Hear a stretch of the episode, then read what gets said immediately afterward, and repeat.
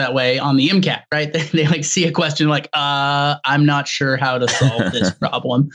Um, so representativeness heuristic is built around your conceptual understanding. You have some schema and some idea of what's going on with the process and some like conceptual thing rather than experiential. And so there's a lot of people that are going to switch the light bulbs. They don't they don't necessarily understand what it means when the light bulb is burnt out, right? That the filament has overheated to the point that the the tungsten filament is actually melted and separated, and so you've you've broken the circuit, right? Like that's not built around understanding. It's built around the experience of like, oh, I switched the light bulb, it's fixed. Mm. So with a rep with the uh, representativeness heuristic, so let's assume let's imagine some some person who grew up in a place without electricity, grew up, you know, in a, a, a place with dirt floors and mud walls and, you know, that sort of thing. Okay. Um, but somehow they'd gotten hold of an electrical engineering textbook. and so they like read this, you know, like it was their Bible. Like they're basically a, an electrical engineer at this point. They they're really excited. They go into this into your kitchen. They flip the light switch, and nothing happens. Right?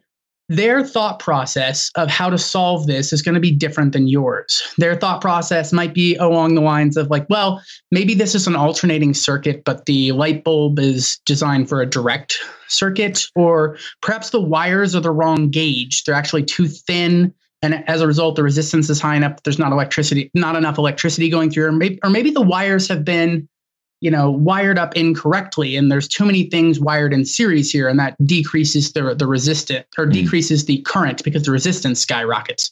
And like that's very different the then oh i switched the light bulbs i call the super or whatever just kind of like based on experience. But it is still a way to solve a problem. And so it's not I got to be careful here because this sounds like, oh, like the availability is like the best. Like just do that always.